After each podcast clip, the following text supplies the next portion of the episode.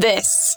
This right here is the Reddit Explains Conspiracy, Controversy, and the Unknown podcast. We're your hosts, Sam Wilder. and Addie Love. We're going to dive into the deepest recesses of Reddit with content every day. Yep, it's gonna get a little weird, And a little spooky. and we're excited to get going. Let's do it. Hey, friends, fans, newcomers, all of you. This is our favorite thing to do, and we're glad to have you with us today. We're going to be talking about Sean Betts. So it's an oh. unresolved mystery posted by Tree Dash Life Dash. Sean Patrick Betts, age 11, goes missing in 1988 before anyone outside of the family knew he was missing. Hmm. And an unknown elderly woman pretending to be his grandmother called the school to say he was gone for good. So, this is the story for you oh. today. Patrick Sean Betts was 11 years old in 1988 when he went missing from Upland, California on January 20th, 1988. He headed out that night to the pizza chalet where he was hanging out with the owner's son and playing video games. His mother and sister stopped by for a little while, and Sean was goofing around and tried to set up his sister Pam with the guy working at the counter, who said he was leaving for college the next day. Convenient. Nice. The boys tried to go to a game at the local high school, were unable, and ended up at the pizza chalet. According to the owners, Sean walked home alone at 9 p.m., and he never arrived. The police were called, but they insisted he ran away and would eventually return on his own. They did speak to the chalet owner and looked around, but almost nothing was done. A contributing factor may have been that Sean had gotten into a fight with a classmate and was facing a court date but his parents reported he wasn't concerned. The parents also explained to the police he was unable to sleep without his special blanket, and it was still at home, as were all of his things. If he ran away, he would have taken the blanket. Immediately the next morning, someone who sounded like an older woman phoned Sean's school to say he was going to live with his grandmother in Washington and would never be returning to school again. His grandmother actually had once upon a time lived in Washington, however, by then she had already moved to California. Sean knew this. His family was left to wonder if Sean was trying to send them a message, if he was being held captive by someone to whom he gave misinformation as a clue. Hmm. His family handed out flyers and canvassed the area without any luck. Four months would pass before the police finally agreed to look for him and showed back up at their home, but by now, the case was cold. The only noticeable possible clue was that as soon as questions were being asked, the police chalet owners quickly packed up everything and left town before the police could question them again. Previously, the only question asked was what time he left. His family's not sure if it was related to the case, but the pizza chalet owners disappeared at the exact time that Sean's case was finally being addressed. The odd thing was that the pizza owners didn't immediately leave for the Middle East either. However, a Middle Eastern family was shot in their home a few years earlier, so they might have feared community reaction just being just because this case involved them and did hmm. flee, but not for a reason of guilt, but just self-preservation from possible xenophobia. Oh, yeah. The Betts family was told by police that the owners of the pizza chalet went to Los Angeles, and by the time the police traced them there, they had fled from the country. The police told the family that there was no way to question them, as there was no extradition treaty where they went, and the family can't remember what country it was that they went to. Hmm. When the video aired, there were comments that the pizza chalet owners didn't move, but I was able to clarify there were multiple owners over time, but the correct owners in question did definitely leave the country.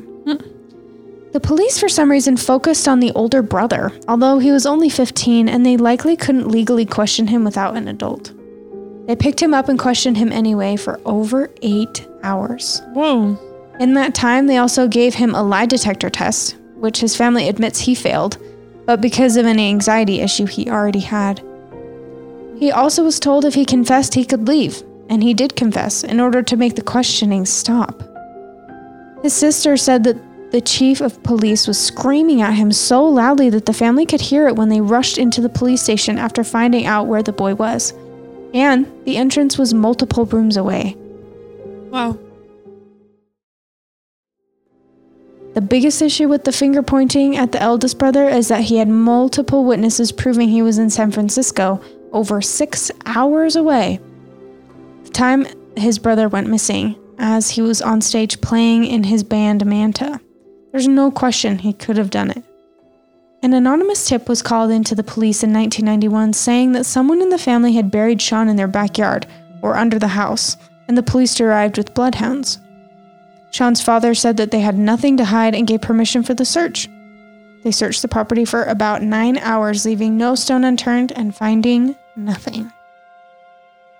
In the mid 90s, a woman who worked at a beauty parlor near the pizza chalet came forward to say that she thinks she saw Sean with an older juvenile that night. But then later on, when questioned again, she wasn't fully sure of what she saw. There were other unsubstantiated sightings over the years, as is typical with a case like this. Sean's sister Pam had twins when the search happened, and one of the boys grew up to be a security guard. An elderly man came into where he was working in another city and mentioned being from Upland. Just making conversation, Sean's nephew commented that his uncle was from there but had gone missing. No name was given or anything, but the man shockingly gave Sean's name to the nephew, unprompted. He described the elderly man as an animated. He even pulled out paper and began asking questions about Sean and taking notes. It was a weird encounter that Sean's nephew found unsettling, especially given that it was nearly two decades after Sean went missing. Yeah. Hmm. Sean was one of the 36 kids featured in the Soul Asylum video, Runaway Train, and one of the 10 who still remain unfound. His inclusion in the video was a huge surprise. The family only found out when someone happened to see it and let them know. I was approached by a subscriber for my channel, Crimehound, to cover this case, and as a result, my main source is my own story as told to me by the family. There was little online prior to this. This subscriber, Steve, also arranged to attend a city council meeting and was allowed to present the story there. At the meeting, the mother, Barbara Betts, was able to call in, as was his sister Pam. The chief of police was in attendance and they also started reworking the case. I'm posting this case at their request to get the information out there and hopefully find help solving it. The family was then interviewed, as was I, by a reporter named Steve, staff writer from the Upland Gazette.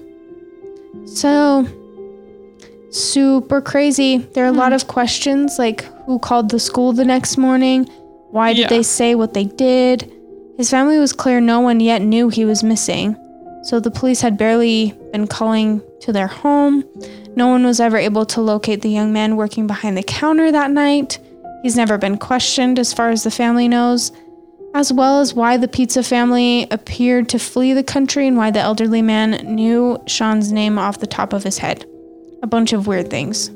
Yeah. So, his mother is currently ill, and his father passed away without knowing what happened. So, just another added tragedy to the story.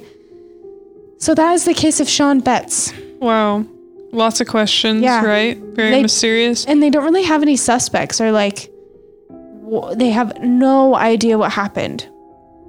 It could be just some freak human trafficking Oh, yeah. encounter. Like someone just snatched him off the streets. It was 9 p.m. Yeah. Dark kid walking home alone. Well, let's see, don't when was it? It was in January, so that's winter time. yeah, so very it's dark. dark. at that point. Hmm. I don't know. Kind of seems like one of those. to Kinda me. does. Just because there aren't a lot of evidences otherwise. That it was But someone that weird. knew him. At the same time, what about the grandma lady that called? What the actual heck was that? Who just? I don't get that. Me neither. Voice actress? I don't know. Or just found some random old lady and said, Can you pretend to be someone's grandma? "Yeah." Anyway, that's our story for you today. We hope you enjoyed it and tune in tomorrow.